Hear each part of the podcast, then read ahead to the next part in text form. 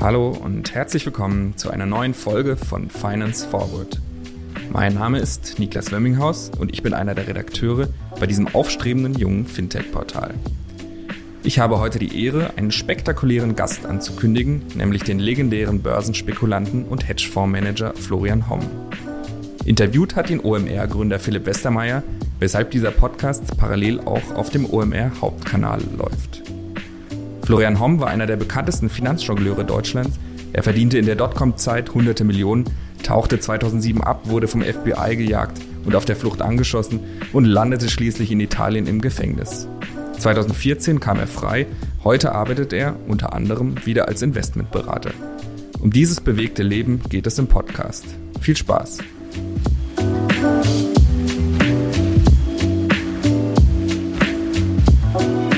Moin Florian. Ja, hallo, servus. Schön, dass wir unseren ersten, ich meinen ersten Podcast überhaupt mache hier. So ein geiles Ding, ja. Sag mal, ähm, wie, wie stellst du dich jetzt selber vor, wenn dich jetzt Leute nicht kennen? Was würdest du sagen, was machst du heute?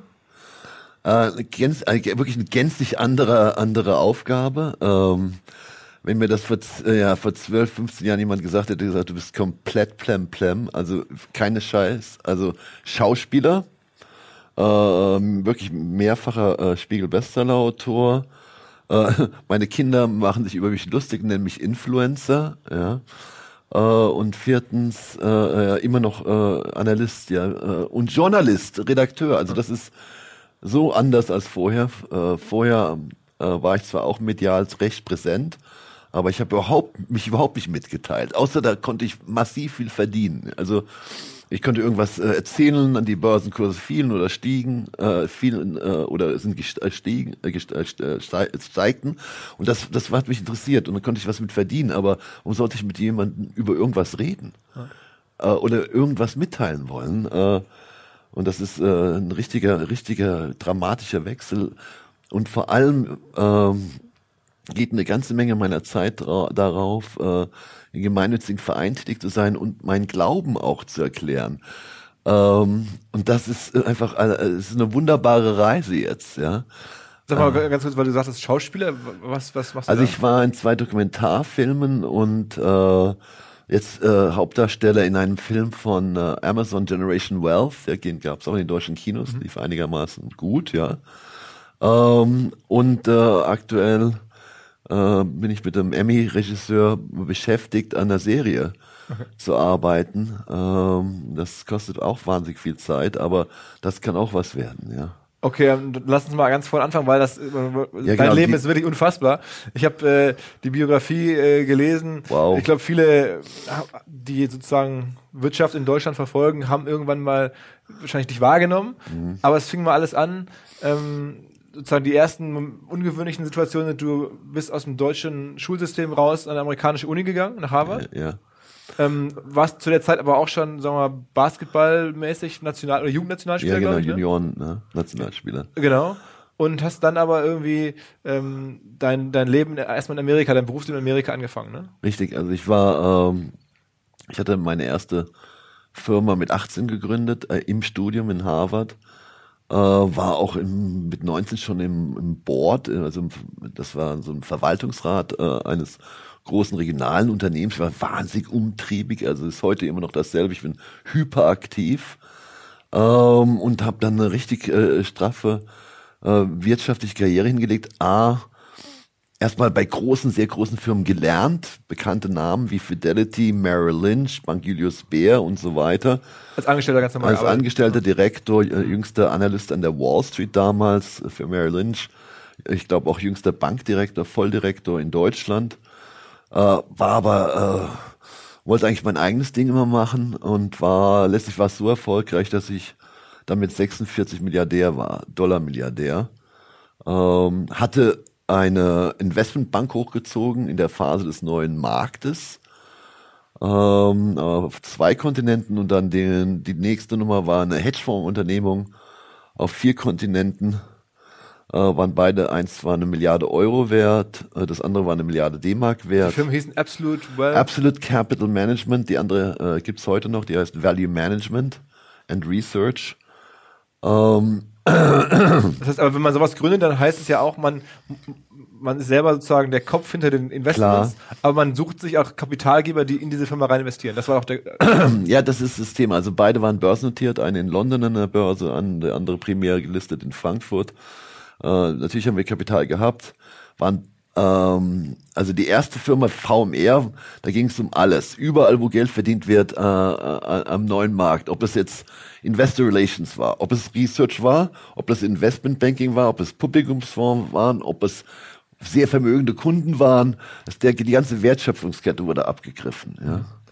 Und da hast du zu der Zeit auch mal, prominente Investments gemacht. Äh, die Borussia Dortmund, ja. legendäre Geschichte, oder zumindest kann man das nachlesen. Hast du mitgeholfen zu retten damals, als die vor der Insolvenz standen? Also Borussia Dortmund war also so abge, ab, abgenebelt, äh, äh, so denen ging so schlecht, äh, dass sie sogar ihren äh, Firmennamen an jemand als Sicherheit abgetreten haben und dafür 20 Millionen Kredit gesammelt hatten. Das war eigentlich außerhalb der Bilanz. Also eine Verbindlichkeit als Sicherheit ist der BVB-Markennamen da drin.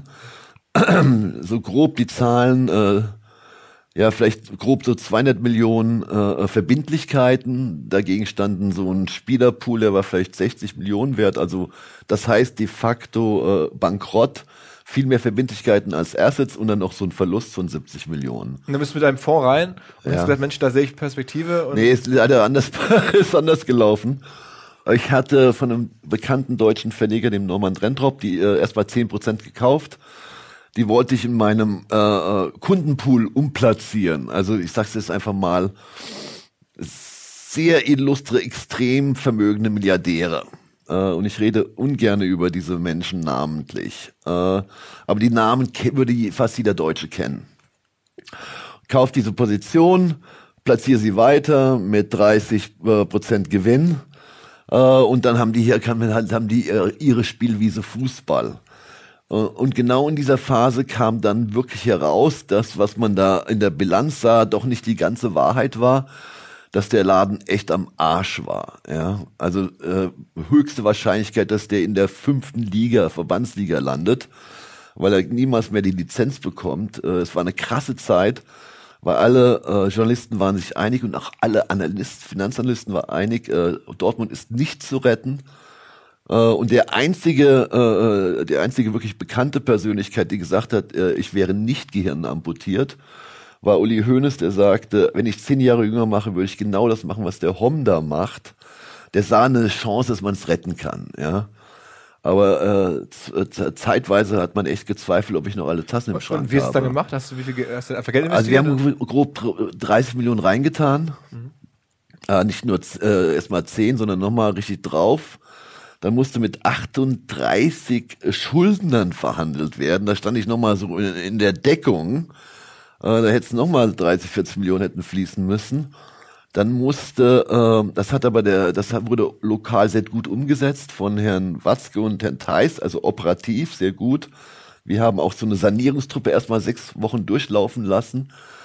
Ähm, da wurde jeder Kostenblock hinterfragt, inklusive Bert van Marwijk, der Trainer, äh, oder der Michael Zorg. Super, der hat eine super Leistung gemacht, der van Marwijk auch, aber es musste jeder Kostenpunkt krass in Frage gestellt mhm. werden. Äh, da blieb fast nichts mehr übrig, wie wir durch waren, sag bewusst, wir durch waren. Ähm, das Spielerbudget war nur noch schlaffe 22 Millionen. Das stellt euch mal das vor, das ist ja so ein durchschnittliches Zweitliga-Budget. Äh, panische Angst, dass wir mit diesem Minimalbudget alles, was alle Spiele, die verkauft werden konnten, Odenkor war in der Phase, der so ein tschechischer Nationalspieler nach Arsenal verkauft wurde. Nach Rositzky, ja. Ja, äh, also da, äh, alles, was ich da äh, Silber schier weg, ja, alles weg. Äh, aber das war der einzige richtige Weg. Das hätte man mal auch in Hamburg mal machen sollen, so. Aber das heißt, am Ende habt ihr, Verein, zu bereinigen. habt ihr den Verein dann sozusagen durch Sparmaßnahmen und zusätzliches Kapital? Ja, Refinanzierung auch. Äh, Morgan Stanley, die große amerikanische Investmentbank, äh, da saß einer meiner ehemaligen Direktoren die haben sich also auch in die Schulden eingekauft und sind stabilere, an stabilere Investoren an die, an die Anleihen gegangen. Also wie gesagt, mein, mein Schwerpunkt war eher die Finanzstruktur, ähm, die Kostenblocks, äh, Umsetzung und auch äh, eher, eher das operative Management. Ich wollte auch nicht eingreifen. Aber ich war so ein bisschen der Bad Guy, sicherlich auch dafür verantwortlich, dass der Herr Nienbaum und äh, May oder Müller hieß der andere. Ja, äh, ja. Genau, du kennst ja nicht besser aus dem Fußball. Ich muss auch mal sagen, ich, ich habe das nicht gemacht, weil, weil ich so wahnsinnig Fußballaffin bin. Ich war in drei Jahren oder vier Jahren bei drei Spielen. Also es ist nicht so, dass ich mich da profilieren wollte. Ähm, und äh, die mussten auch weg. Ja, das war ja das, das, Kernproblem. Die haben wahnsinnig schlecht gewirtschaftet, ja. Und das war auch sehr, es war auch sehr befangen und konfliktiert. Ähm, da war viel Fett drin und viel, ja, Schmiere, ja. Aber hast du am Ende damit Geld verdient? Ähm, also pass auf, so, also ich bin dann 2007 zurückgetreten, unsere Invest, also wir haben ja verschiedene Fonds. Mhm. Ähm, und da haben sich einige von getrennt. Äh, äh, diejenigen, die es gehalten haben, haben ihr Geld nachher verzehnfacht. Ja. Okay, also es hat sich dann für einige richtig gelohnt. Für einige hat es sich brutal gelohnt. Äh, äh, leider haben auch einige äh, die Nerven verloren, weil sie tatsächlich nicht dran geglaubt haben, weil sie sind ja so bei zwei eingestiegen. Im Tiefpunkt war es bei sieben und dann war es irgendwann bei zehn. Die ja. Marktkapitalisierung. Ja, also der Kurs, der Aktienkurs war mal, also bei unser Einstand war so zwei äh, dann haben wir uns nochmal verbilligt. Äh, also lass es mal vielleicht 1,50 sein. Was war das? Was war die Firma damals? Also Market Du, das Ding war ein Joke. Äh, das war äh, deutlich unter 100 Millionen Euro. Und jetzt ist es, glaube ich, 700 oder sowas. Ja, es war in der Spitze so bei 800, 900, ja, ja, genau. Vor kurzem, ja. ja. Also es war. Jetzt noch ein paar andere Investments, ja. die du so gemacht hast. Also was? Wenn man also um, also umstritten sind die äh, die sogenannten Leerverkäufe, Bässe, Spekulationen. Äh, ich habe sicherlich war mal irgendwann mal, wurde ich äh, krasse Heuschrecke genannt. Äh, man kann bei steigenden Kursen verdienen. Ich glaube, das ist, da ist keiner, hat einen besseren Track Record als ich, bei fallenden Kursen zu verdienen. Also du ahnst, wann es Firmen nicht gut geht? Ja, ich leihe mir Aktien von jemandem, oh, ja. äh, unter anderem lustigerweise bei, sag ich, Bremer Vulkan, die größte deutsche Werft damals, von Fidelity, meinem ehemaligen Arbeitgeber, und zahle ihnen auch einen Prozent dafür, seid ihr glücklich. Äh, und dann habe ich, äh, kann ich mit dem Aktien dann auch machen, was ich will, komischerweise. Ich leih mir die und verscheue ich die äh, an die an die Optimisten, sage ich mal.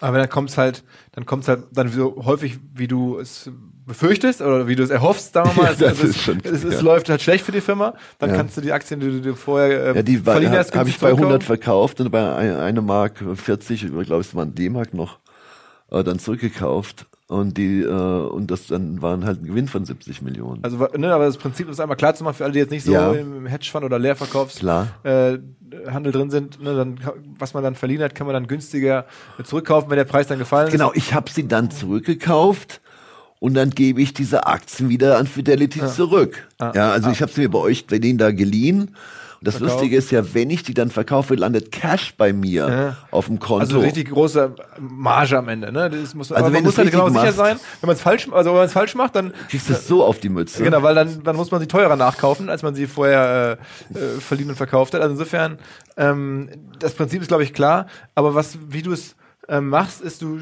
analysierst sehr intensiv. Also wenn man dein Buch liest, dann sagst du, äh, da in der Phase dein Vorteil war eine extrem intensive Analyse von Firmen und sich damit zu beschäftigen und auch zu recherchieren, Journalisten sozusagen äh, zu bezahlen, dass sie so richtig graben und vielleicht auch mal ein bisschen mit schlechter Presse nachhelfen, dass der Kurs wirklich fällt so?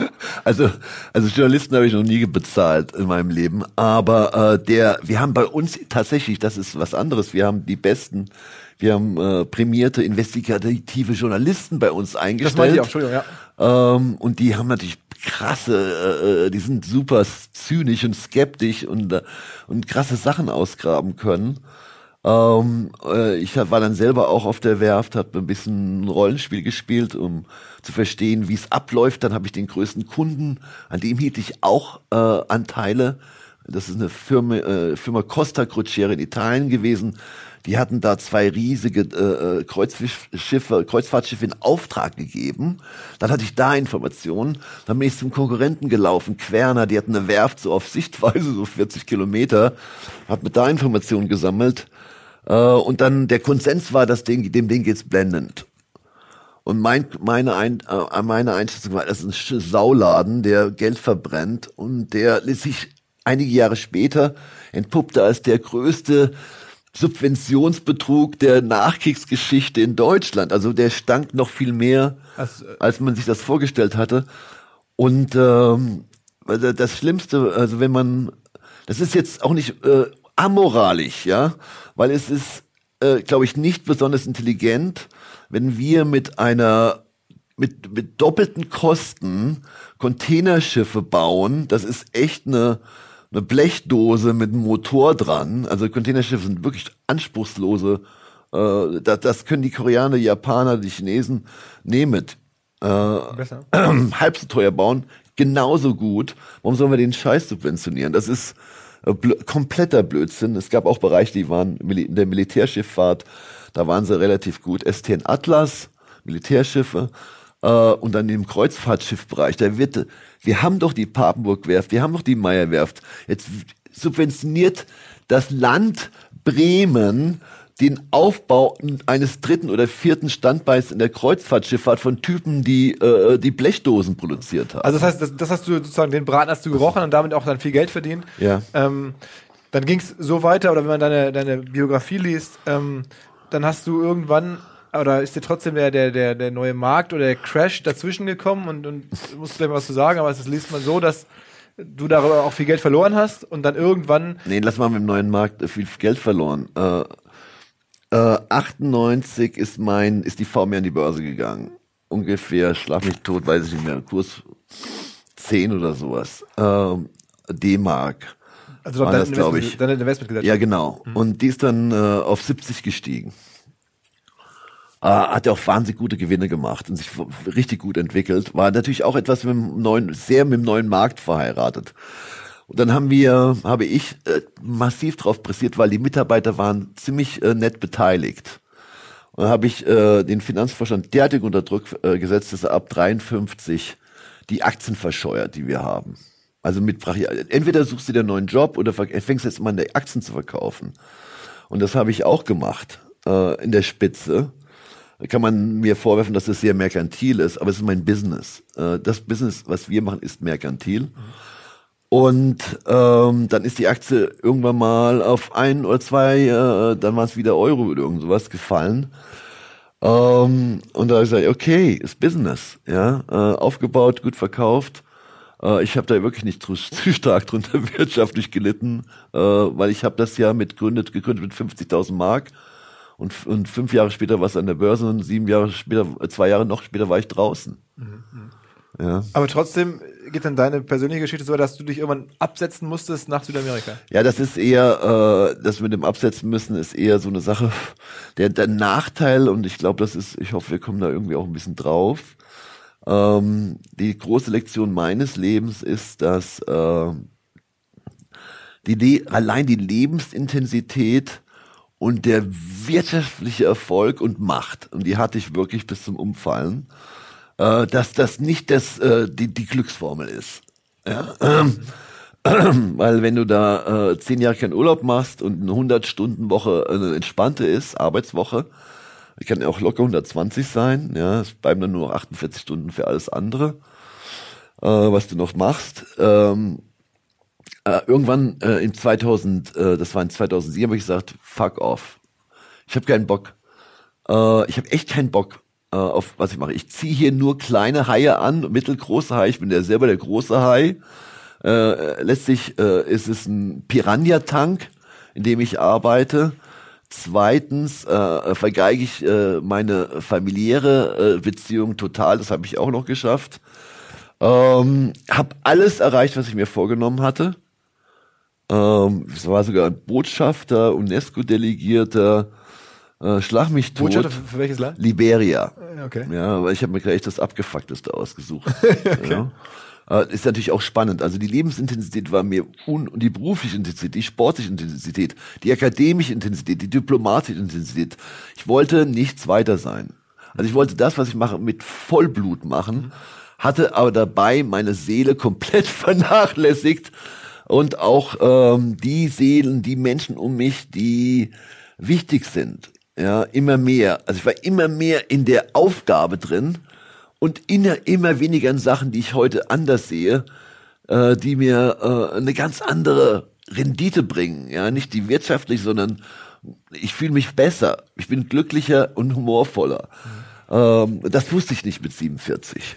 Aber trotzdem, sag mal, da bist du immer nach Südamerika, das hast du ja auch mhm. selber aufgeschrieben. Ja, klar. Wie, wie kam das? Also, weil du raus wolltest und das war, oder? Mhm. Also, ich bin wirklich das ist ja das Unorthodoxe. Ich bin abgetreten zur absoluten Spitze meines Vermögens. Die Unternehmung, die ich dann äh, führte, hatte so 100 Millionen Cashflow. Ähm, und das waren jetzt Euro. Äh, also es stand bombastisch, es stand alles bombastisch da. Aber ich, äh, äh, ich war nicht, ich, ich war vollkommen einsam, obwohl ich irgendwie meinte, ich bin der Meister des Universums und äh, unerfüllt. Also das heißt, du hast dein Ziel erreicht und es war nicht das richtige Ziel, Mann. Das ist, das ist doch das Krasse. Und das hast du seit deinem 15., 16., 17. Lebensjahr im Plan. Was machst du denn jetzt? Dein, dein Weg, den du eingeschlagen bist, mit einer brutalen Fokussierung und Intensivität, das war nicht der richtige.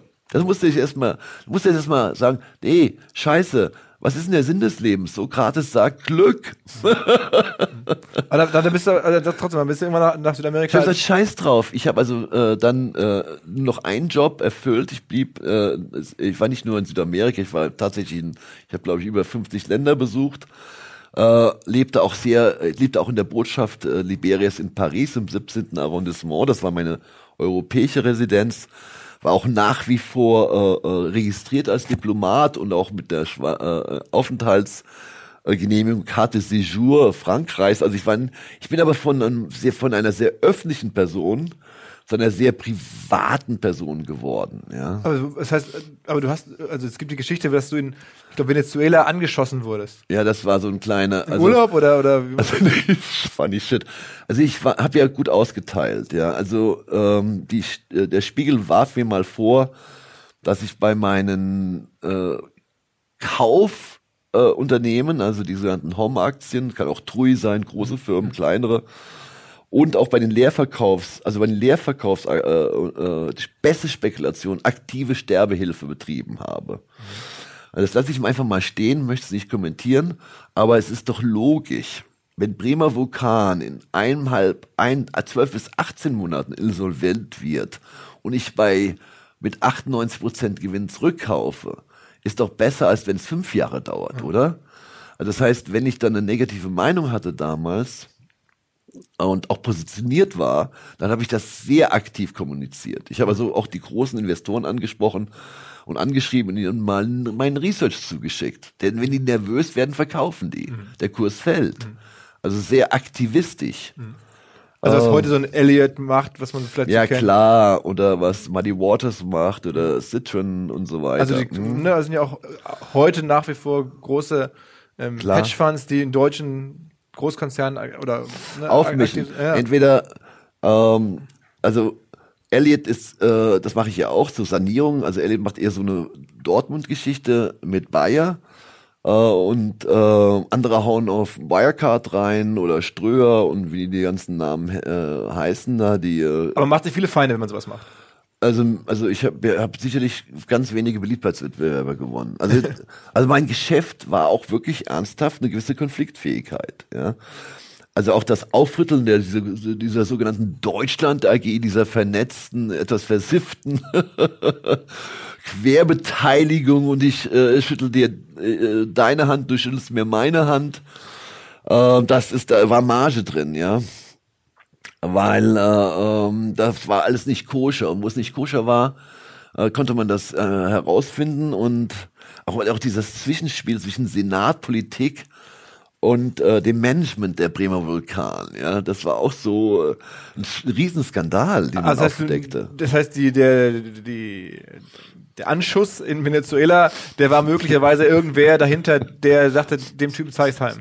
Also das ist, das ist ziemlich wahrscheinlich. Also äh, ich, ich, ich, ich zitiere da eher so richtig professionelle Analysten. Das ist jetzt ein Gänsefüßchen, also Auftragsmörder, äh, die ich kennenlernte in Italien. Im, in, ich war dann irgendwann mal in Auslieferungshaft, da kommen wir noch hin.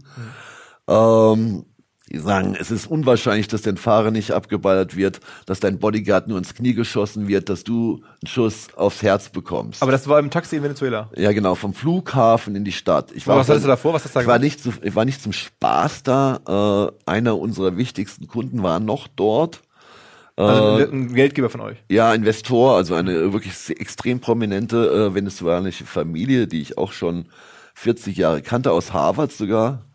Äh, das war der eine Grund. Äh, der zweite Grund war, weil ich für äh, unsere Projekte in Liberia äh, mir ein so praktisch ähm, ähm, äh, super effiziente äh, Bauweise von Schulgebäuden und Wohngebäuden. Die, konnten, die, die hatten äh, dort ein Projekt, in dem sie für unter 15.000 Dollar äh, so 40, 50 Quadratmeter Häuser für fünf und sechs Leute gebaut hatten in den Favelas. Also das wollte ich unbedingt sehen.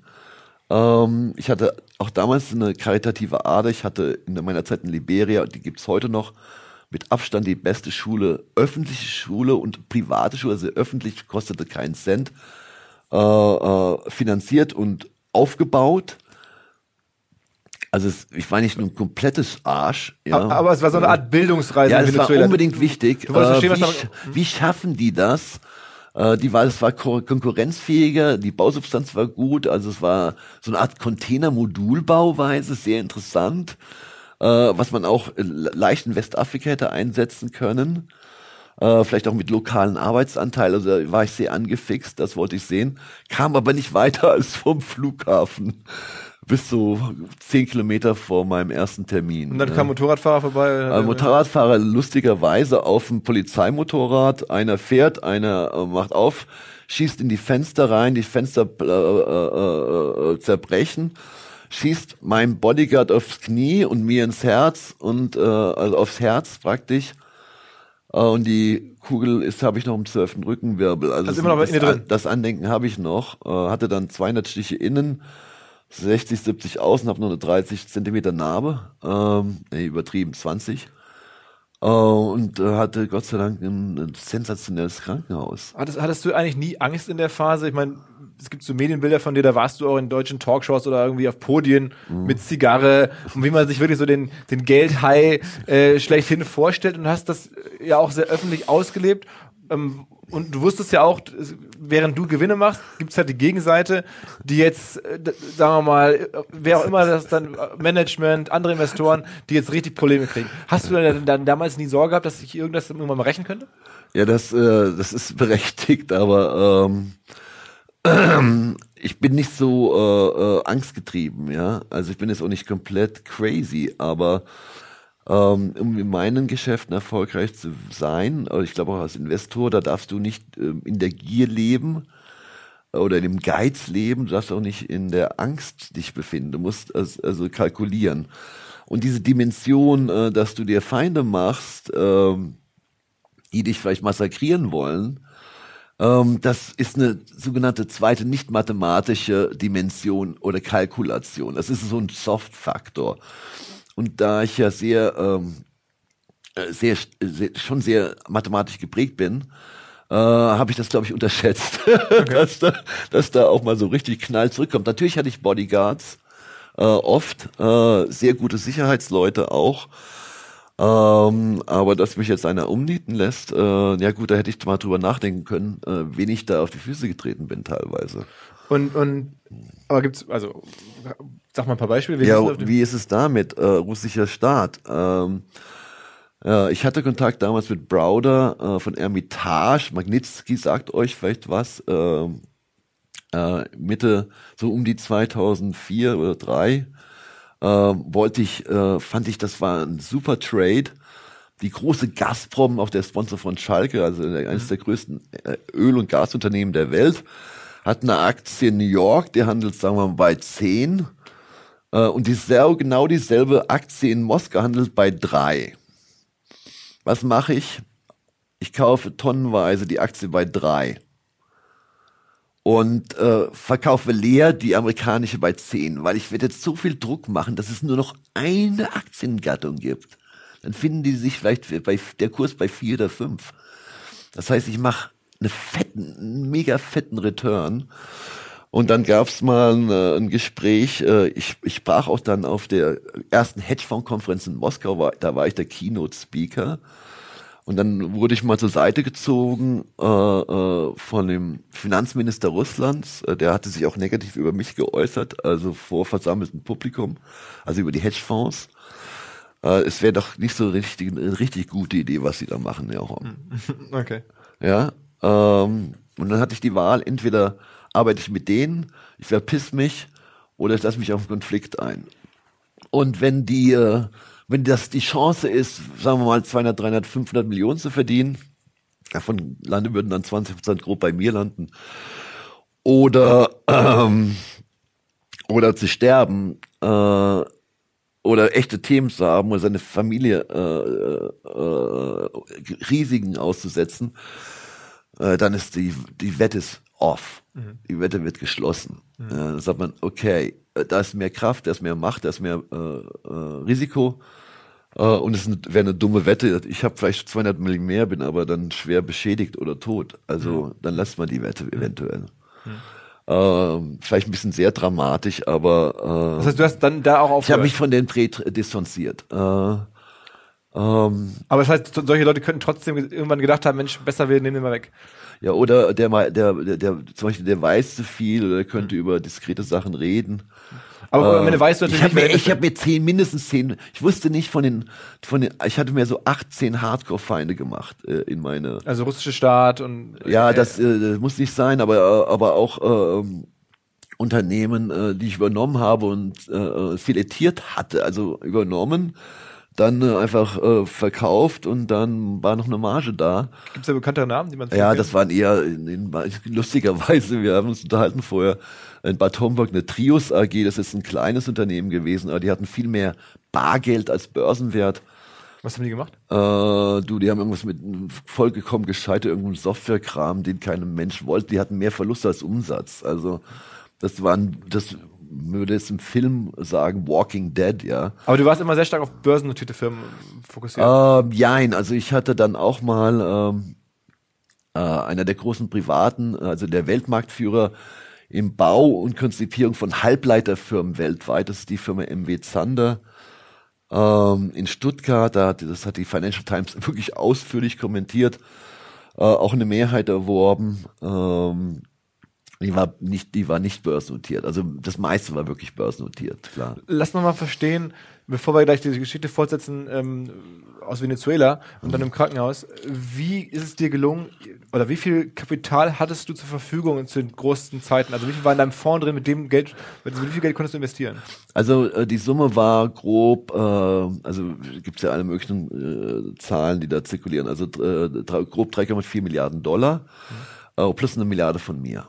Mhm. Also grob so vier, vier, zwei, vier, drei und äh, das hört sich viel an, ist aber gar nicht so viel, aber wir haben auch mit Hebel gearbeitet. Das heißt, äh, wir haben dann das zwei, dreimal Berlin. Also du kannst davon ausgehen, dass man mit, ne, mit einem Zehner, mit zehn Milliarden arbeitet. Mhm. Ja. Und eine der Leistungen, die man ja erstmal schaffen muss, ist so viel Geld zur Verfügung zu haben. Also das heißt, du hast dann irgendwo ähm, Fundraising, würde man in Startup-Sprache sagen, mhm. ähm, warst du auch schon immer gut. Du hast halt immer Leute gefunden, die dir halt Milliarden zur Verfügung gestellt haben. Du, äh, ähm, ich, also bei aller Kritik und aller, ist okay, muss, ist, jeder hat Meinung, Kritik zu haben, aber es gibt keinen in, in deutschsprachigen Raum zumindest niemanden, der mehr äh, Auszeichnung hatte als ich. Äh, ich hatte schon meine erste große Auszeichnung als bester US-Spezialfondsmanager mit 27. Also ich musste da keinen zwingen, zu mir zu kommen. Äh, absolute Minimum Investment war eine Million die, mit den Investoren habe ich überhaupt nicht getroffen. Durchschnitt äh, war es 10, 12. Aber es waren dann ja häufig nicht Privatpersonen, sondern extrem vermögende. Äh, kannst mal auf die Forbes weltweit 1000 Liste geben, da sind etliche drauf und oh, große Organisationen auch. Ja. Also auch so Pensionsfonds aus USA, sowas in der Also Art? die Namen, solche gibt paar Namen, die ja bekannt sind. Äh, sonst würde ich nie über Kunden reden. Prinzip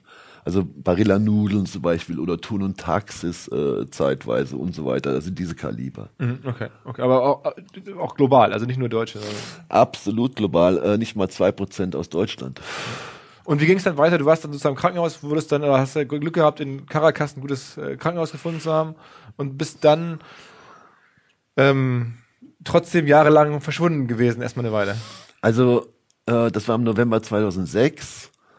Ähm, und das Gute an diesem Krankenhaus war, die hatten, äh, haben ja in Caracas am Wochenende 50 äh, Schussopfer, ja, Tote. Mhm. Sie wissen, was Sie äh, tun. Die Stadt mit der höchsten Mordrate äh, der Welt, also mehr als in einem normalen Bürgerkrieg praktisch.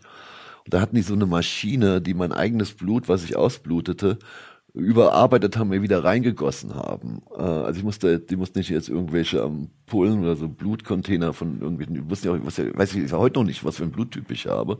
Also das war, das war lebensrettend und dann der Arzt, äh, der hatte so viel Routine, äh, mir hat's ja die Milz zerballert und die halbe Lunge blutet wirklich wie so ein abgestochenes Schwein. Und äh, das die ja mein Leben gerettet. Ähm, eindeutig. Äh, ich bin da auch unvorstellbar dankbar dafür. Äh, das war ein wahnsinniges Glück im Unglück. Mhm. Ähm, hat mich aber noch nicht so richtig zum Umdenken gebracht. Ja.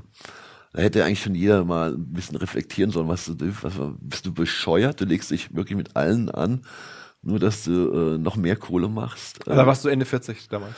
Äh, da war ich äh, 46, mhm. genau.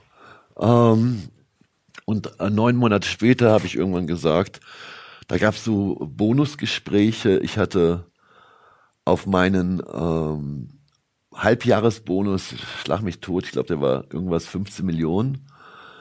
Ähm, bezogen auf meinen hatte ich verzichtet, damit wir Kernpersonal in der Firma halten konnten. Die waren nämlich komischerweise, das hört sich verrückt an, die haben zwar siebenstellig verdient, aber unser Management Board hat ein Vergütungsmodell gemacht, was unrealistisch war. So ein Top-Trader kriegt 35 Prozent der Leistung, der Performance-Fee. Und unser Board meinte, sie kommen da mit 20 Prozent durch. Mit 20 Prozent durch kriegst du nur Deppen. Mhm in dieser Hardcore-Branche. Ja, das ist absolut die Spitze der Vermögensverwaltungspyramide. Ja, es gibt nur 50, 100 weltweit, die das können. Äh, und dann habe ich gesagt, habe ich auf meinen Bonus verzichtet, ich, gib's, gib meinen 15 Millionen Bonus anderen Leuten hier, dass die Top äh, äh, fünf Leute hier happy sind. Und das hat überhaupt keiner anerkannt. Äh, äh, und dann sind sie noch zu mir gelatscht und haben gesagt, ey, äh, ich habe jetzt, äh, das war jetzt eher so in der zweiten Garde, ich habe ein Halbjahr einen Bonus bekommen von 686.000, der hätte aber 712.000 sein müssen. Da sage ich, hier, großer Meister, Dein Bonus beruht darauf, dass ich auf meinen verzichtet habe. Und meine hätte nicht 15 sein müssen, sondern 25. Hm. Nicht 1000 Millionen hm. im Halbjahr. Hm. Uh, und jetzt bitte du, großer Meister, uh, shut your face. Das habe ich dann nicht gesagt. Ich habe einfach gesagt, nach dem dritten Gespräch habe ich gesagt, wo bin ich gelandet? Hm. Und es hat sich auch keiner im Board bedankt und niemand, ja. Mhm. Ich hatte auch uh, für ungefähr 50 Millionen, 40, 50 Millionen Aktien übertragen auf die Fonds, drei Prozent der Firma für Mitarbeiter zur Verfügung gestellt, damit sie motiviert sind. Also engagiert im ah, Unternehmen. okay, aber jetzt sag mal trotzdem, wie gerne die Geschichte weiter? Also aus, aus die Geschichte geht weiter. Ich sage, äh, das ist ein Scheiß. Ich bin doch im Scheiß Klima. Ähm, ich bin hier echt im Scheiß Klima. Aber das habe ich ja auch teilweise geschaffen. ich habe hier nur so Blutsauger äh, und Vampire und Piranhas äh, aufgebaut. Und dann bin ich noch der Ober Oberhai in dem Verein. Mhm. Also das kann es echt nicht sein. Äh, und privat hatte ich mich sehr entfremdet. Also meine Frau hatte sich wahrscheinlich von mir entfremdet. Äh, damals, weil sie gesehen hat, dass ich äh, auf dem falschen Dampfer bin, ja, emotional. Der Mensch braucht, dein, deine Partner brauchen Aufmerksamkeit, ja, die brauchen Empathie. Aber jetzt ja. guck, sag mal, wie, wie die Story weiterging. Ich bin jetzt neugierig. Ja, du, wie ist sie weitergegangen? Ich wusste trotzdem, also mittlerweile ist es selbst, äh, weil ich glaube, ich habe eine tektonische Platte im Vorderhirn. Was muss denn alles passieren, dass ich verstehe, dass ich mir Feinde gemacht habe? Ähm, aber andererseits bin ich auch radikal. Äh, nach diesen Gesprächen habe ich gesagt, äh, A, ich bin so einer der zehn reichsten deutschen Unternehmer und auf der Manager-Magazin-Liste. Ich habe vollen Status als Diplomat, volle Immunität. Ähm, C, ich kann mir jedes Scheiß auf diesem Planeten kaufen, jedes Boot, jede Villa, jeden Flieger.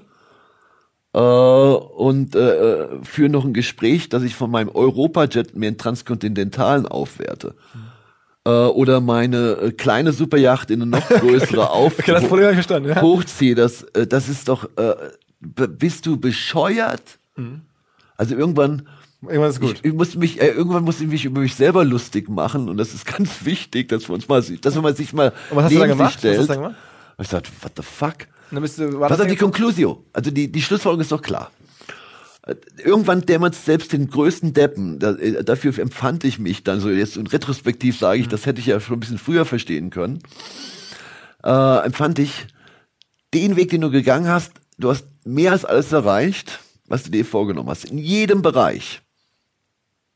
Und du bist nicht glücklich.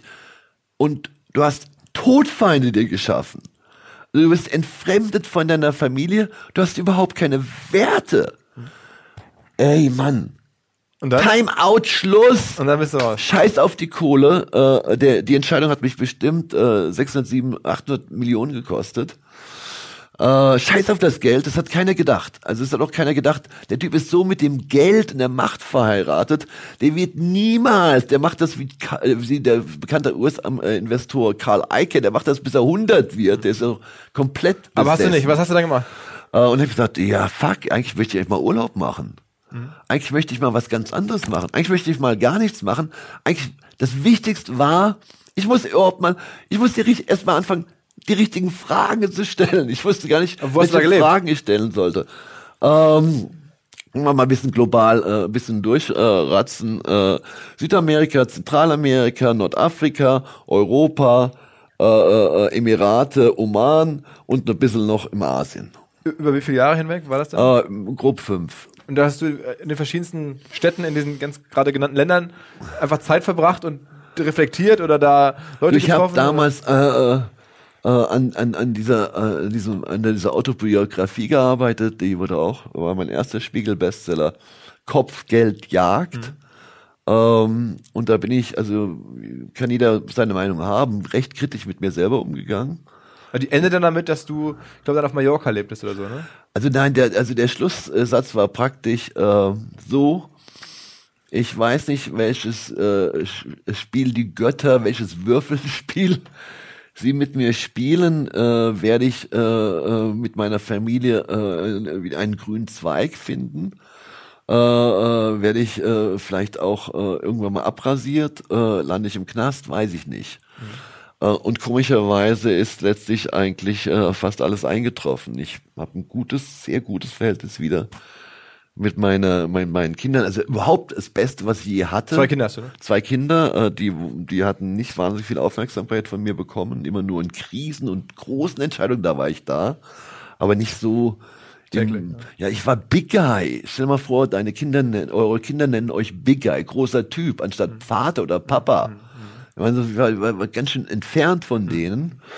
Ähm, und äh, äh, und was habe ich gemacht? Ich war, habe viel Sport gemacht, habe mir viele Länder angeschaut, habe wirklich in anderen Kulturen gelebt. In Casablanca unter anderem im, im, in, in der Altstadt von Casablanca. Hast du in eine Wohnung gemietet und da? Äh, ja, äh, äh, meistens ein Haus oder ein Palast. Okay, und aber hast dann da einfach jetzt nicht gearbeitet in dem Sinne? Nein, äh, also wie gesagt, ja, jein. Also äh, äh, ich hatte dann zum Beispiel ähm, in Südamerika habe ich dann äh, mehrere Jahre ein Hilfsprojekt unterstützt, dass die Kinder statt eine Mahlzeit auch noch ein Frühstück hatten oder ein Snack, ja. Aber das hast du sozusagen nebenberuflich Ja, das waren dann, das war da schon große, das waren schon zigtausend. Aber ja. du hast auch, hattest auch eine, eine, eine neue Frau sozusagen, glaube ich, ne? Ähm, ich hatte, äh, ich bin natürlich ein bisschen äh, äh, nachher, also Gott, Gott, ich, ich möchte jetzt den Zuhörer echt nicht überfordern, ja. Aber irgendwann, das kann man ja bei Galileo mal sich anschauen, Josef Rech, ein deutscher Privatdetektiv, der angeblich für geschädigte, Investoren ab, äh, dienstlich tätig war, hat dann ein Kopfgeld auf mich ausgesetzt von 1,5 Millionen Euro. Mhm. Das, daher kommt der Titel Kopfgeldjagd des Buches. Mhm. Ähm, und dann äh, war es ja schon sinnvoll, nicht äh, äh, eine öffentliche Zielscheibe abzugeben. Also das heißt, ja. der wollte dich einfach verhaftet wissen. Der, der wollte dich verhaften am Ende. Nein, der äh, Kopfgelege, äh, pass auf, zu dem Zeitpunkt gab es überhaupt keinen Haftbefehl gegen mich. Äh, das ist ungefähr so, als setze ich ein Kopfgeld auf Frau Merkel aus äh, äh, sowas wird Aber ist das, ist, das, ist das unrechtmäßig? Also der es ist komplett unrechtmäßig. Das kann man, äh, ist ja auch bestens dokumentiert worden, äh, von Galileo zusammengefasst worden. Klar, bis zu äh, zehn Jahren Freiheitsstrafe. Aber du hast trotzdem aber gemerkt, Mist, da gibt's Leute, die würden sogar Geld bezahlen, wenn ich, wenn ich tot bin, sozusagen. Ja, das ungefähr tot oder, äh, ja klar, oder, oder äh, ausgeblutet mhm. äh, wirtschaftlich. Mhm. Und dann, ähm, also nach diesen äh, Jahren des, des Rumreisens und des mhm. sozusagen Reflektierens und weniger zumindest sichtbaren Arbeitens oder direkten Arbeitens, Hilfsprojekt hast du gerade gesagt, ähm, dann gab es die Situation, dass irgendwann, zumindest in der Presse nachlesbar war, dass äh, es dann wirklich einen Haftbefehl gegen dich gab. Äh, das äh, gab es dann wirklich. Aus ja. den USA. Vollkommen richtig. Was war die Anklage? Ähm, das ist, äh, in die, geht in die Rubrik äh, Kurs, also wenn ich mal grob, äh, äh, kann jeder nachlesen.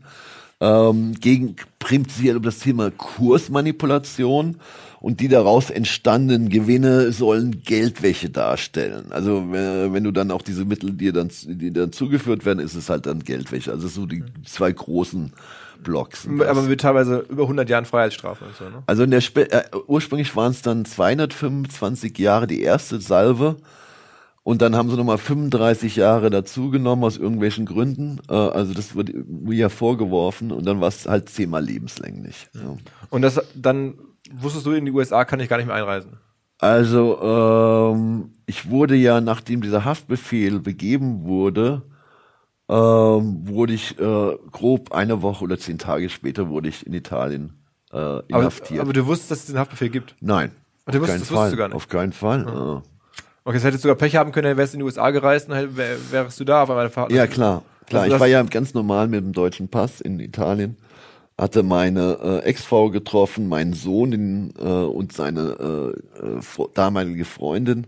Und wir wollten uns die Amalfiküste anschauen, Rom, äh, Venedig, äh, Florenz und diese, diese, diese Sachen, ja. Okay. Und dann haben dich aber im Hotel oder waren dann die Polizisten sozusagen? Ist noch abgedreht, da ist wie so ein, äh, wie so, ein, wie eine James Bond Szene. Äh, war in den Uffizien in Florenz, äh, das ist ein wirklich tolles Museum. Ja, okay. und dann wurde ich von fünf Squadra Mobile Agenten, das ist so die elitärste Polizeieinheit, die Italien hat, auf Basis eines amerikanischen Haftbefehls mit der Kooperation der italienischen Justiz äh, in den Offizien vor Frau, Freundin meiner to äh, meines Sohnes und meines Sohnes krass verhaftet wurde in Handschellen, äh, es waren fünf, sechs Agenten, in Handschellen abgeführt in eine Limousine, die in den Offizien im, äh, im Hof von den Offizien stand. Mhm. Und dann in so einen Seefaus transportiert, äh, äh, komplett verdeckt, wo keine Sau erkannte, dass das eine Polizeistation war. Und am selben Abend landet sich in einem der schlimmsten Gefängnisse Italiens. Und woher wussten die, dass du da warst? Also, ähm, also, ich, also kann ich nur, äh, also banal, kann ich ein bisschen spekulieren. Äh, meine Ex-Frau hatte vier Tickets für die äh, Uffizien bestellt äh, und äh, dann ist es ja ganz leicht mal nachzuschauen, wer ist denn der vierte? Äh, Freundin, Sohn, Mami, wer ist der vierte? Und dann ganz banal, ja. Haben, haben die Offizien das melden müssen, dass du da kommst? Oder keine Ahnung, wie man sich Ja, das wird ja über eine Reise, äh, meine Frau hat das ganz normal über ihr Reisebüro bestellt, meine Ex-Frau, äh, mhm. äh, damals auch schon. Ähm, und äh, muss ja nur den, die Reiseagentur anrufen, ja, oder äh, sich mhm. einloggen bei den Offizien und was immer. Und dann saßt du wie lange dann im italienischen Gefängnis? War 15 Monate teils in Florenz und teils in Pisa. Okay, und äh, das hast mal irgendwo geschrieben, es gibt eine Statistik, dass die italienischen Gefängnisse in Europa glaub, mit den serbischen zusammen die schlimmsten überhaupt sind von den Zuständen her. Das ist echt äh, krass, weil äh, Serbien ist ja viel ärmer äh, äh, aber äh, das ist besser als Albanien, ja. Äh, die Gefängnisse in Albanien sind besser als in Italien. Ich meine, das ist oder was mehr, Bett, mehr, mehr Bettzimmer natürlich. Also ich sag mal einfach mal, ähm, die Missstände sind so krass, äh, dass äh, äh, das Gefängnis in Florenz heißt Soliciano Scandici. Da sind grob, wie ich da war, 1070 Insassen gewesen, aber es war für 300 ausgerichtet. Und die Krönung war tatsächlich meine erste Nacht wir waren zu neunt auf 16 Quadratmeter. Also 16 Quadratmeter ist für einen Studenten schon ein bisschen eng. Aber ich stelle das mal zu neunt vor. Sie haben dann irgendwie auf dem Boden einfach gelegen, oder? Ja, das fand ich Wir hatten drei Deckbetten, äh, die standen ganz nah aneinander. Dann war noch ein Tisch, also äh, und einer der gefährlichsten Sachen war immer, dass du, äh, das ist ja Steinboden, dass du dann von zwei Meter, zehn, zwanzig grob äh, nachts aus dem Bett geschubst wirst, ja. Das war so der Horror, äh, die Horrorvorstellung. Aber Weil die wollen ja auch im Rattenmobil, das ist ein Rattenloch. Äh, es ist auch strapaziös, wenn du da mit äh, acht anderen rumhängst. Äh, wenn da mal einer in die Krankenstation geht oder zwei, dann ist ein bisschen Ruhe im Bau. Aber ja. das, das, das hast du dann da über ein Jahr da ausgehalten? Also 15 Monate. Äh, in, diesen, in diesen Umständen komplett? Ähm, ja, äh, größtenteils. Also äh, ich war dann nachher in anderen Zellen, die waren ein bisschen äh, größer. Lass es 20 Quadratmeter sein mit sechs. Aber da saßt du komplett ohne Kontakt, also nur zu einem Anwalt oder so? Ja, mein Anwalt, äh, ich hatte anwaltlichen Kontakt, die Journalisten, es wollten mich etliche Journalisten besuchen, das wurde äh, krass äh, verboten, untersagt, also fand ich nicht äh, fair. Ähm, weil die amerikanischen Italiener, also mehr die amerikanische Justiz hat sich ständig geäußert zu meinem Fall. Ich konnte mich aber nicht mal medial verteidigen. Bezieht sich der Fall eigentlich auf die Zeit sozusagen vor Venezuela? Vor äh, der, der Fall bezieht sich auf die Zeit, auf das Zeitfenster grob 2003, Ende 2000, also 2004 bis 2007. Ja. Okay, also es war noch zu der Zeit vor deinem, vor deinem äh, vor ja, ja, Anschlag. Klar. Ja, ja, klar. Okay. Also nee, auch, auch, auch in dieser Anschlagszeit und äh, äh so 2004. Anschlag war 2006, ja. Okay, okay. Und dann hast du es irgendwie in diesem Gefängnis irgendwie ausgehalten und dann war es so, dass ähm, es gibt so eine Ver Verjährungsfrist, also so und so, das war ja Auslieferungshaft, äh, in der du da quasi dann warst und das verjährt in, oder es ist, du darfst nur so und so lange in Italien Auslieferungshaft du, sitzen. Du, es ist einfach, ich mache jetzt mal ein paar faktische Feststellungen. Ähm, die sind bestens dokumentiert, also ich muss hier wirklich nichts erfinden. Mhm. Ja. Ähm, erstens wurde ich inhaftiert von der italienischen Justiz, ohne dass die Amerikaner, auf Basis der amerikanischen äh, Anfrage, äh, auf des amerikanischen Auftrags, ohne einen äh, Auslieferungsantrag. Vom ersten Tag bis zum letzten Tag äh, im italienischen Gefängnis war es nur eine krasse Freiheitsberaubung. Mhm. Ja, du kannst doch nicht jemanden, äh, okay, wir sind jetzt Deutsche, lassen jemanden in Amerika inhaftieren, machen uns doch nicht mal die Mühe, äh, da ein, ein äh, Haftbefehl machen wir, aber machen nicht mal einen Auslieferungsantrag. Ja, also das war 15 Monate fette, illegale Freiheitsberaubung. Das ist immer das allererste. Und dann ging das durch diverse Instanzen durch. Ähm, und die Amerika hatten ein, Amerikaner hatten einen Fehler gemacht, äh, aber sind so allmächtig in diesen, in den europäischen Justizsystem, das darf man nicht unterschätzen. Also aus Italien kann ich es definitiv mit Überzeugung darstellen. Äh, wir haben dann, meine Anwälte haben dagegen gekämpft haben jede, äh, waren letztlich sogar beim Europäischen Gerichtshof für Menschenrechte in Straßburg, haben dort auch weiter gekämpft. Äh, also die Amerikaner waren sich so sicher, dass sie äh, alles gewuppt hatten gegen mich, dass sie, dass vier US Marshals, ähm, ich glaube es war aus Los Angeles über Atlanta, nach Pisa geflogen sind, um mich abzuholen. Und da lag, gab es aber noch äh, mindestens eine in, äh, Berufungsinstanz gab es noch. Und jetzt tickt eine Uhr. Also das ist italienisches Gesetz, richtiges Gesetz. Wenn ein Land abholt, ja, dann und und das in diesem Fenster hat, hat es dann vier Wochen Zeit, den Auslieferungshäftling abzuholen. Und das, äh, das ging nicht. Das konnten die Amis nicht. Ja, diese vier Marshals haben dann super Autos zertreten im Hof, weil sie frustriert waren. Das ist eine scheiß Reise von Los Angeles. Schau mal, wie weit das ist. Du kannst ja nicht direkt nach äh, äh, Pisa fliegen. Also musst du noch mal in Mailand halt ein Auto nehmen, äh, über Nacht, Jetlagged, waren schlecht gelaunt. Wollte ich mitnehmen, aber ging nicht. Ging nicht. Ähm, und dann hätte ich eigentlich so äh, relativ schnell hätte, hätte ich sofort freilassen, hätten die mich sofort freilassen müssen dass das mal, mal, mal so grob versteht, wie hardcore das ist, äh, wie stark die Amerikaner bei uns im, im Boot sitzen, dann hat der, der ursprüngliche Richter in Florenz entschieden, Herr Homm ist nicht wie jeder andere äh, Auslieferungshäftling in unserem Land, das ist irgendwie ein ganz anderer Fall und hat mich nicht freigelassen. Mhm. Ich voll die Panik what the fuck ist jetzt los? Du hast immer Sorge gehabt, dass du Ich sitze hier freiheitsberaubt ohne Auslieferungsantrag, 15 Monate in dem krassesten Gefängnis in Europas, kämpfe jeden Tag, also jede Woche gegen Schutzgelderpresser, äh, äh, bin mit AIDS und Hepatitis-Kranken in der Zelle. Äh, oder Isolationshaft oder bei den bekloppten, äh, gefährlichen, schizophrenen, gewalttätigen äh, also echt die Hölle auf Erden lebe ich. Und dann äh, in dem Augenblick, in dem ich absolut schon freigelassen werden äh, muss, hat die amerikanische Justiz so viel Power, dass der so ein lokaler Scheißrichter in, Flo in Florenz das blockiert. Mhm. Dann ging das zum höchsten Gerichtshof Italiens. Also wie bei uns Bundesverfassungsgericht oder wie das Ding heißt, ja. Ähm, und erst zwei Monate später, also werde ich wirklich freigelassen. Da glaubt er nicht mal mehr, meine, meine Anwälte glaubt nicht mehr dran, dass ich freigelassen werde. Und da bist du jetzt erst nach Deutschland zurück. Du, ich kam aus, der, aus dem Ding raus, hatte erstmal eine Krückstock, weil ich ja multiple Sklerose habe.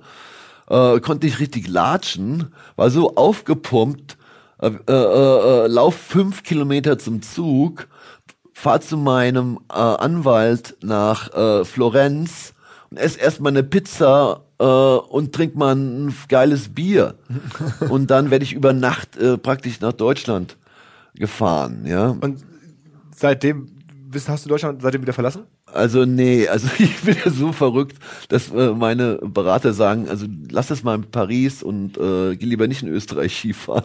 Okay, das heißt, du bist seit wann war das? Äh, das war äh, freigelassen wurde ich im Juni äh, Juli äh, 2014, ja. Okay, das heißt, du bist jetzt seit fünf Jahren in Deutschland. Ja, ich bin äh, sehr in Deutschland verliebt zurzeit. aber, aber, auch ja, aus der berechtigten Angst, diesen Haftbefehl, die gibt's immer noch? Oder es gibt einen europäischen Haftbefehl immer noch. Ähm, es gibt einen äh, internationalen Haftbefehl. Äh, wobei ich jetzt auch mal einfach mal sagen kann, äh, mir wurden schon zwei Jahre auf Bewährung angeboten. Das ist, äh, wenn ich mal, wenn ich kooperiere, oder wenn ich mich äh, für irgendwelche Taten da bereit erkläre. Und äh, das ist ein bisschen weniger als äh, Zimmer lebenslänglich, ja. Mhm.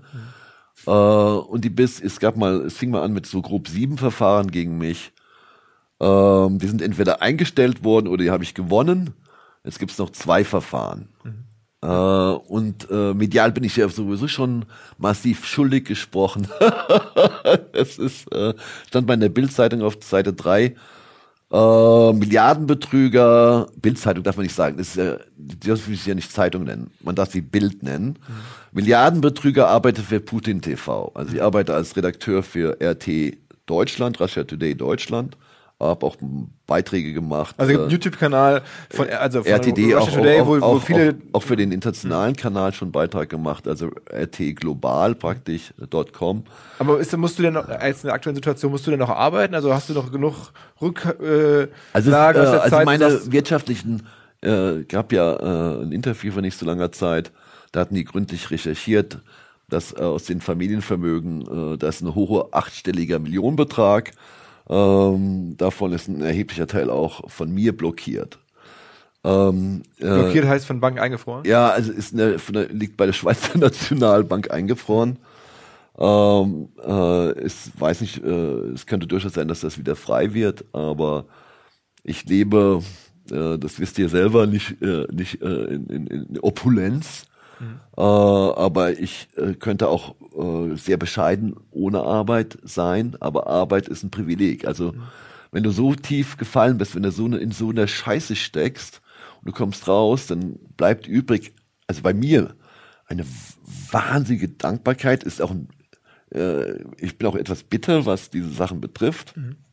aber da muss ich drüber stehen. Ich kann gute Sachen machen. Äh, ich habe diese Gaben ja, ist wunderbar. Und du bist also jetzt Multiple ich, ich brauche jetzt nicht, brauche ich, ja, das ist recht stabil. Mhm. Ja, äh, und das ist auch ein Wunder, weil meine Schwester, die hat das, ist, ist ja sehr stark in den Familien, es hat eine starke Genetik und Erb, Vererbungsfaktoren, also Geschwister untereinander 37 mal höher als in der normalen Bevölkerung, die MS-Inzidenz.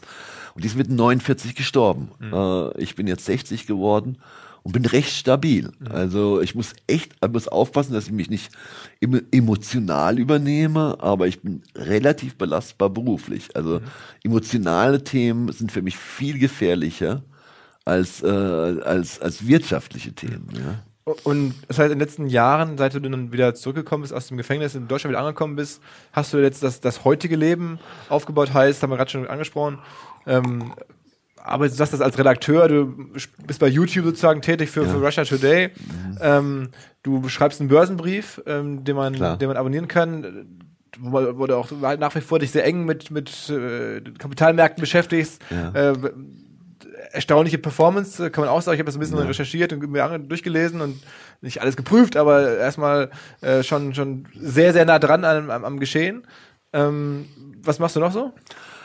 Ähm, es gibt äh, äh, zwei ähm, äh, gemeinnützige Vereine. Die eine ist die Talion, das macht, äh, die macht äh, Tiertherapien für Kinder, äh, talion.de mit TH geschrieben. Und die andere ist die Olmoms. Ähm, das ist ein, einem, ein, ein Buch, was mein Leben am allerdramatischsten beeinflusst hat. Ein kleines Buch mit marianischen Botschaften. Und das ist schockierend für mich, wenn ich zurückblicke, aber positiv, äh, positiver Fleisch, das wurde ein Marien, ein christlicher Bestseller. Und äh, Erich Sixt nannte mich mal, ich weiß, glaube es war 2003, den Antichristen der Finanzwelt. Ja, äh, und heute bin ich richtig christlich unterwegs. Ja, was ist denn das für eine wundersame Veränderung? Ähm, die mir eine hohe äh, äh emotionale Rendite bringt. Also ich sag's nochmal, allmoms.org. Das ist, also das ist mein Kernbereich.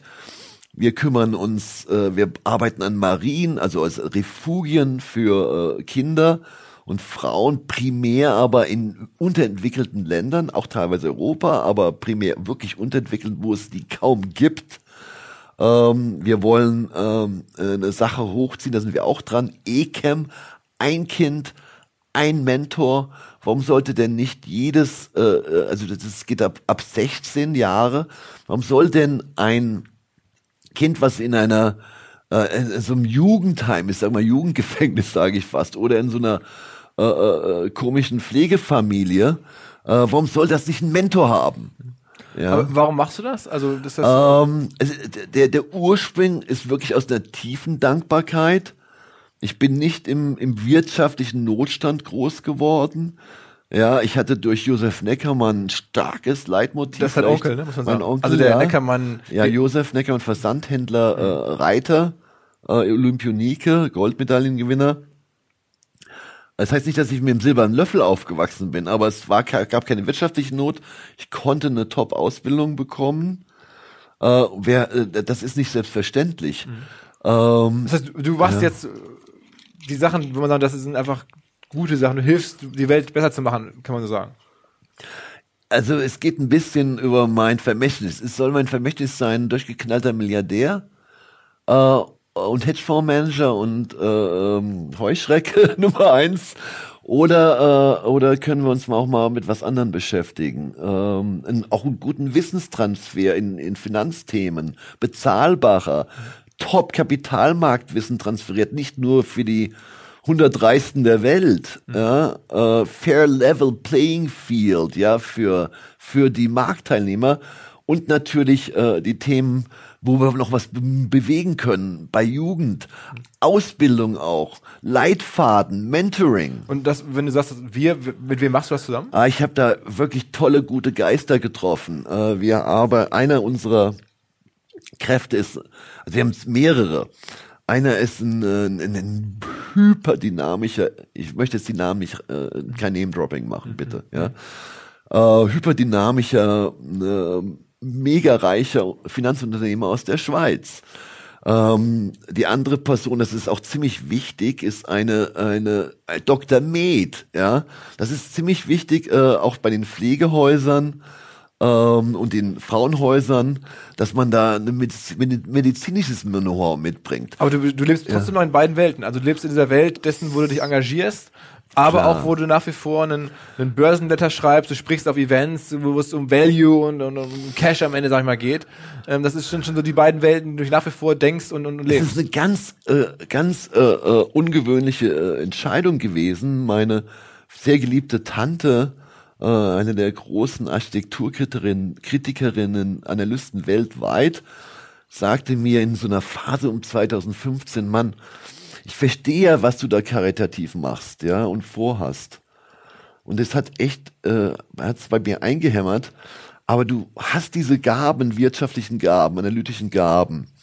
Jetzt mach das doch bitte und mach es, äh, mach, und nehm mal ein, ein, ein öffentliches Format dann ohne ständig Kohle abzuholen, wenn du das machst, ja. Also früher war es ja wirklich nur, um Kohle abzuholen. Mhm mach es, äh, mach es mit, mit, mach es einen sinnvollen Job, dann hast du viel mehr, einen viel höheren Wirkungsgrad in deinen christlichen Sachen, weil wenn du nur auf der Zeile rumläufst und Marienbücher aushändigst, oder äh, gelegentlich vor 15 Leuten in einem Kirchenverband sprichst, du wirst viel weniger Seelen erreichen. Mhm. Und das ist tatsächlich so. Der eine Bereich befruchtet den anderen, auch wenn nur, wenn, sagen wir, wenn sich zehn Menschen dafür interessieren, wer, was macht der wirtschaftlich, dann ist es tatsächlich so, dass ein, einer fragt, wer ist das, was ist das für ein Typ, ja, was ist da sonst, ist, dem, ist das ein Arsch, ist das ein Blender oder äh, ist da wirklich was dran? Ist das, ist das authentisch? Und das bringt eine ganz andere Dynamik in die andere Seite. Ja. Wie, wie, wie, also, aber du lebst jetzt auch von, von dem Newsletter, also da muss man kostenpflichtig äh, abonnieren. Ja, klar. Du lebst von zahlt Russia Today, die ja. gibt, zahlt dir ein Gehalt dafür, dass du das machst im Jahr. Also ich habe moderate äh, äh, Bonifikation jeden Monat, habe aber auch eine, äh, eine wirklich einen übersichtlichen, übersichtliche Burn Rate. Ähm, meine Lebensaufgabe sehe ich nicht darin, äh, die, den größten, den größten Spielzeugpark äh, der Welt zu haben, inklusive Privatzone nochmal oder zwei Jets, äh, 8000 Quadratmeter Wohnfläche verteilt ähm, auf mehr, ein paar, paar Kontinente. Das ist jetzt nicht so mein, mein Ding mehr. Ja. Das habe ich lang genug gemacht und es hat mich nicht so angefixt letztlich. Aber wie kommt das dann? Haben die dich angesprochen? Also von, von, von RT, das ist ja schon ungewöhnlich. Ich meine, du hast ja äh, vorher erzählt auch, dass du im russischen Staat durchaus mal Themen hattttest. Äh, jetzt sprechen die dich an und sagen, Mensch, hast du Lust, hier ein Videoformat zu machen? Ähm, ich wurde interviewt äh, von einer exzellenten Journalistin, äh, Jasmin Krosubek. Äh, das hatte dann überraschend viele Aufrufe und dann haben die mich gefragt, aber ich bin mir ziemlich sicher, dass die sich auch ihre Gedanken gemacht haben. Ähm, andererseits ist es äh, ein konträres Format. Ich wurde noch nie zensiert. Ähm, äh, ich habe mich auch nicht, äh, ich, wenn ich keinen Bock habe, dann sage ich was sehr Kritisches zu Russland. Das mhm, wirklich. Mhm, mhm.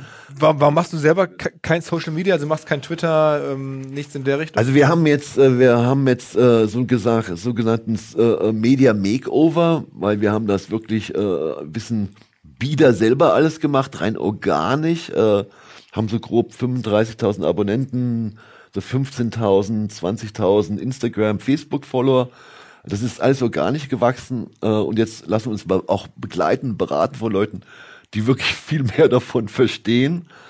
Äh, und ich, ich vermute, dass die Reichweite steigen wird. Und du ja. willst dann jetzt aber eine Plattform bauen, so wie die jetzt schon hast, wo du jetzt deinen dein, dein Börsenbrief sozusagen weiterentwickelst, deine Reichweite, deine also das ist der Sinn der Sache ist nicht, ist, ist, ist, wirklich nicht nur die nackte Monetarisierung, mhm. äh, weil ich auch über Glauben spreche. Äh, ich mache äh, äh, auch äh, sehr viele äh, Pro Bono Vorträge auch an Universitäten oder äh, in der in, gar nicht so langer Zeit in der aramäischen Kirche äh, hier in der Region. Ähm, ich möchte nicht rein kommerziell äh, äh, meine meine Zeit einsetzen. Mhm. Ja. Aber du versuchst eine, eine Medienplattform sozusagen. Ja, ja klar. Äh, äh, und mal schauen, wo es hingeht. Ja, mhm. weil ich glaube, das ist a eine Marktlücke und authentisches ist eine Marktlücke und äh, relativ konfliktfreies und freches mhm. ist eine Marktlücke. Machst du noch Investments? Ähm, das ist äh, aktuell nicht, nee. Aber könntest du dir vorstellen, wieder auch, wäre es möglich überhaupt, dass du nochmal einen Fonds raise oder sagst du? Also ich, das, das was wir aktuell äh, uns überlegen, äh, weil ich, wie gesagt, soll ich jetzt die dritte Version von Wall Street abfilmen, ja? Ich habe schon Film Wall Street 1 äh, gelebt, Wall Street 2 und wurde da nicht so richtig glücklich durch. Soll ich jetzt nochmal mit Hardcore Wall Street 3 machen? Nein. Mhm. Aber wir schauen uns natürlich richtig um, wer, wer, wer kann das, ja? Und wer macht es für ein breites Publikum, nicht nur für die Hyperreichen, ja. Das ist so ein Kriterium. Wer kann das? Wer, wer macht das auch bezahlbar, ja? Es kann ja nicht sein, dass dann man, gut, es gibt dann vielleicht ein gutes Produkt, aber das ist für die breite Masse nicht bezahlbar, weil die Gebühren viel zu hoch also sind. Also Investmentprodukt meinst du? Ja, genau. Also wir schauen uns da äh, fiebrig um. Äh, ich glaube, wir sind fündig geworden äh, und das wird dann ein Thema im ersten, ins erste Quartal. Ja. Aber selber Tag und Nacht noch äh, äh diese Investments zu machen, das ist nicht, äh, nicht meine Lebensaufgabe. Wenn man dich jetzt hier so erlebt, dann, dann, dann bist du trotzdem intensiv am Arbeiten und ähm, hast ein Team um dich herum, die hier Tag und Nacht recherchieren. und, also geht es dann alle Energie in den Börsenbrief oder wo geht ähm, es Also äh, es ist wirklich lustig, dass du jetzt hier bist. Äh, zum Beispiel in, den, in der letzten Woche äh, gleichzeitig gibt es ein Makeover der olmoms.org. Äh, die wird entweder, war höchstwahrscheinlich diese Woche freigeschaltet. Da sind dann äh, sechs Videos von mir drin, sehr viel Text, Englisch und Deutsch, äh, die Videos auch.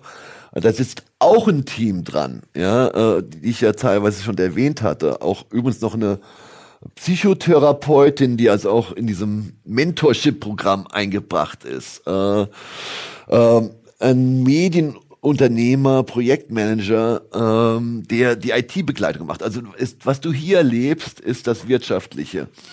Äh, und parallel läuft auch äh, medial das Andersweltliche, das Seelische. Mhm. Äh, und äh, das ist natürlich eine krasse Doppelbelastung. Äh, aber ich glaube, Gott gibt mir da äh, einen richtigen Schuss Energie, beides machen zu können. Mhm. Aber es wird sich natürlich mittelfristig stärker verlagern. Die Gewichtung der, äh, der weltlichen Themen wird, wird etwas abnehmen. Uh, und es ist aber auch klar, ich habe, wie viel Regalzeit habe ich noch, weißt du? Wie viel, was, 20 Jahre, 30 ja, Jahre? vielleicht, wenn, wenn, ich sage, ich sage wirklich, das hört sich verrückt für andere an, wenn ich das heute sage. Wenn Gott mir gnädig ist, habe ich vielleicht noch 20 oder mehr Jahre, aber äh, sie ist nicht endlos. Ja, ich bin nicht Methusalem. Aber ja. du bist jetzt auch, auch recht also bist Gläubiger jetzt, ne? Oder? Absolut. Also regelmäßig in der Kirche auch? Äh, ja, also ich, ich, einmal die Woche sicherlich. Und äh, ähm, äh, wenn ich äh, nicht bete, ja, ich, Menschen können auch reflektieren oder meditieren. Ich glaube, das ist ähnlich. Dann verliere ich schnell meine Richtung, mhm. weil der dieses merkantile, hyper ehrgeizige, das hat sich ja ausgeprägt von über 32 Jahre. Und diese anderen Themen, was, was macht uns glücklich, was hat, was, was, was bleibt, ja, äh, ob es jetzt Reisen sind, Eindrücke sammeln, ein, ein ernstes Mensch, menschliches Gespräch auch mit unseren, ja, jungen Stars hier, dass man sich auch für ihre Freunde interessiert. Das war alles, das gab es bei mir früher überhaupt nicht. Ähm, und äh, in dieser Welt bewege ich mich auch sehr gerne weil äh, es, es mich, äh, es gibt mir an meinem Herzen was, mhm. ja.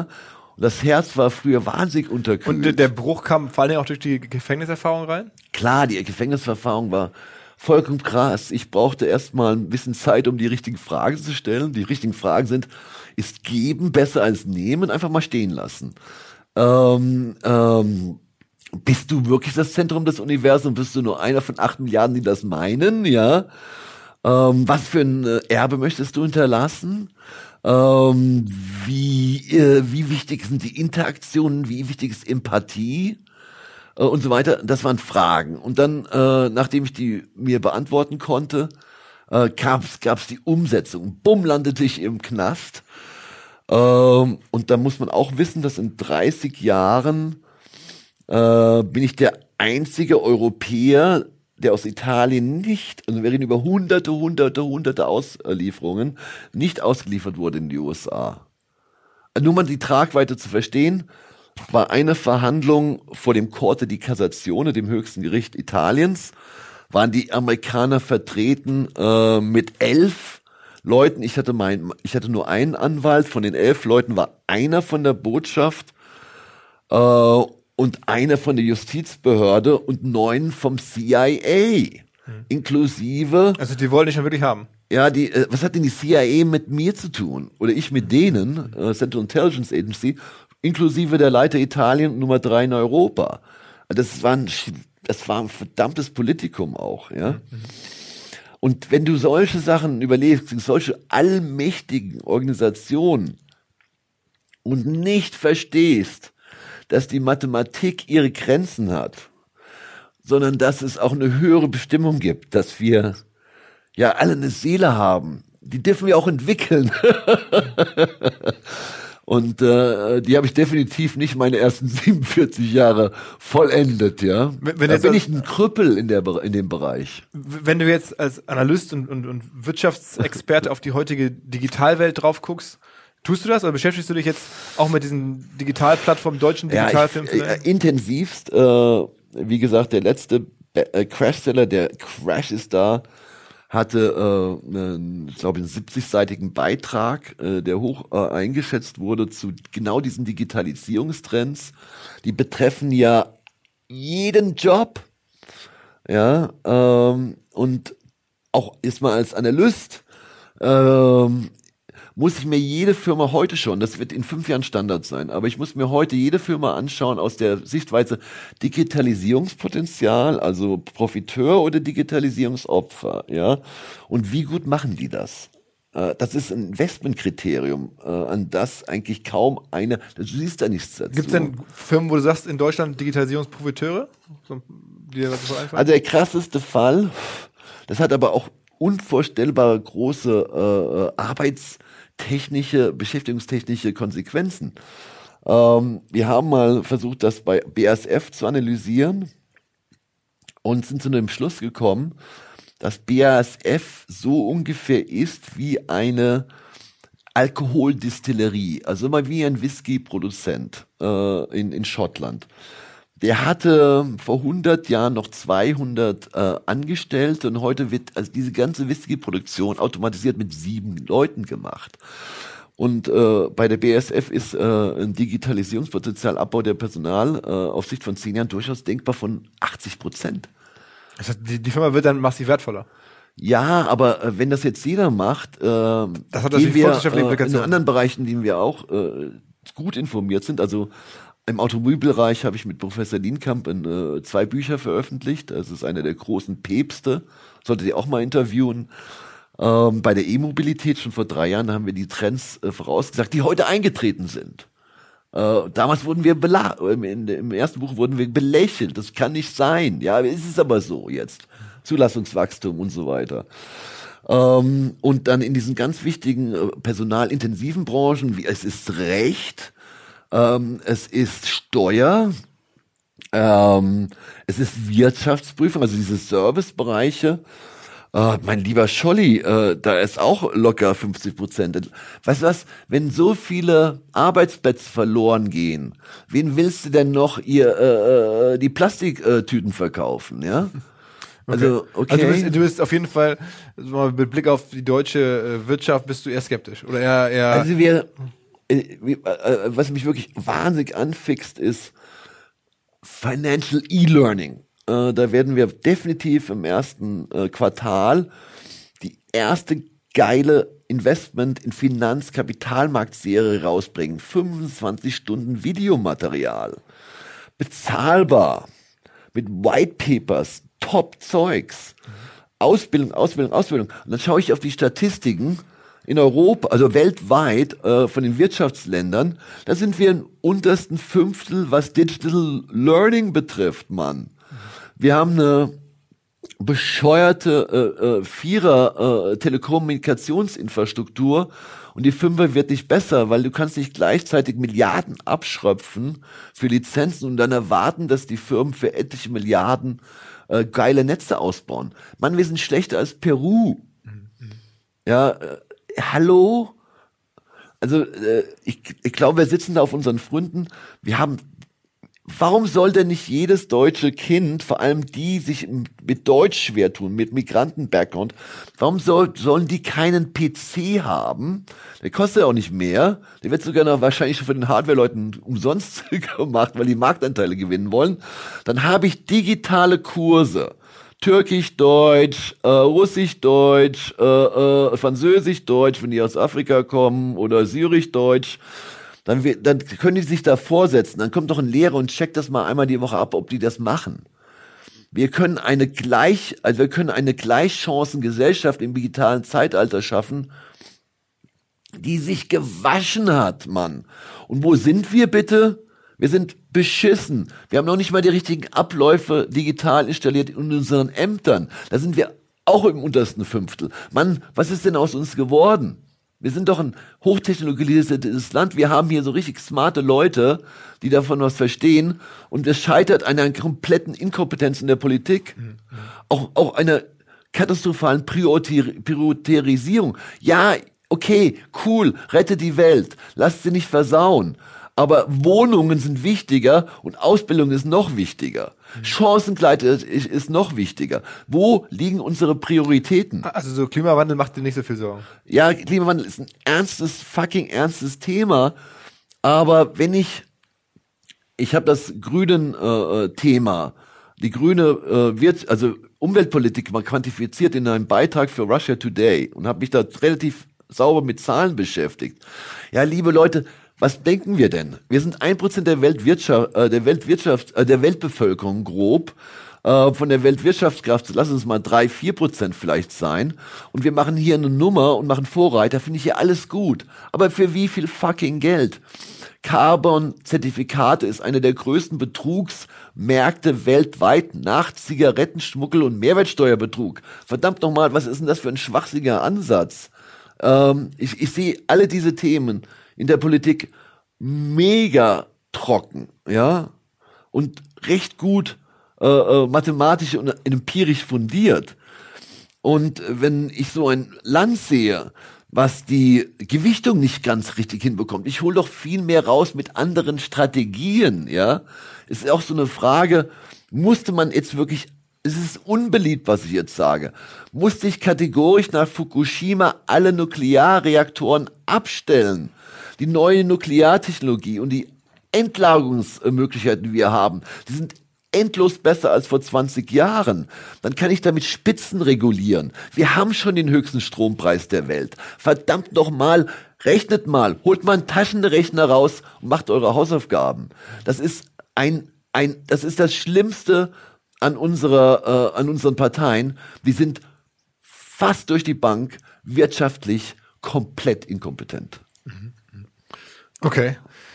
Wow, also was eine Reise, ähm, mhm. was, was, was, was für ein Leben, was für Meinung. Ja. Ähm, Deswegen bin ich nicht so beliebt, okay?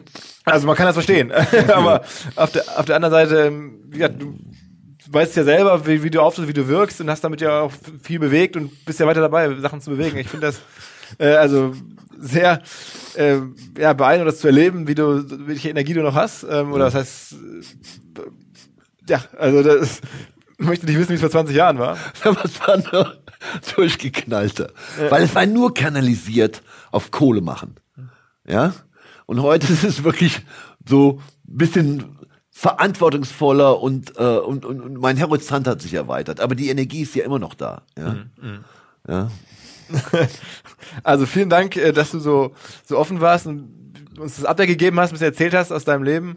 Ähm, ich glaube, wir können jetzt in viele Einzelbereiche noch tiefer einsteigen, aber wir sind, glaube ich, schon fast anderthalb Stunden im Gespräch. Äh, ich sage für den Moment erstmal erstmal vielen Dank, äh, Florian, und äh, wir werden das weiter beobachten, was passiert natürlich, und bleib gesund.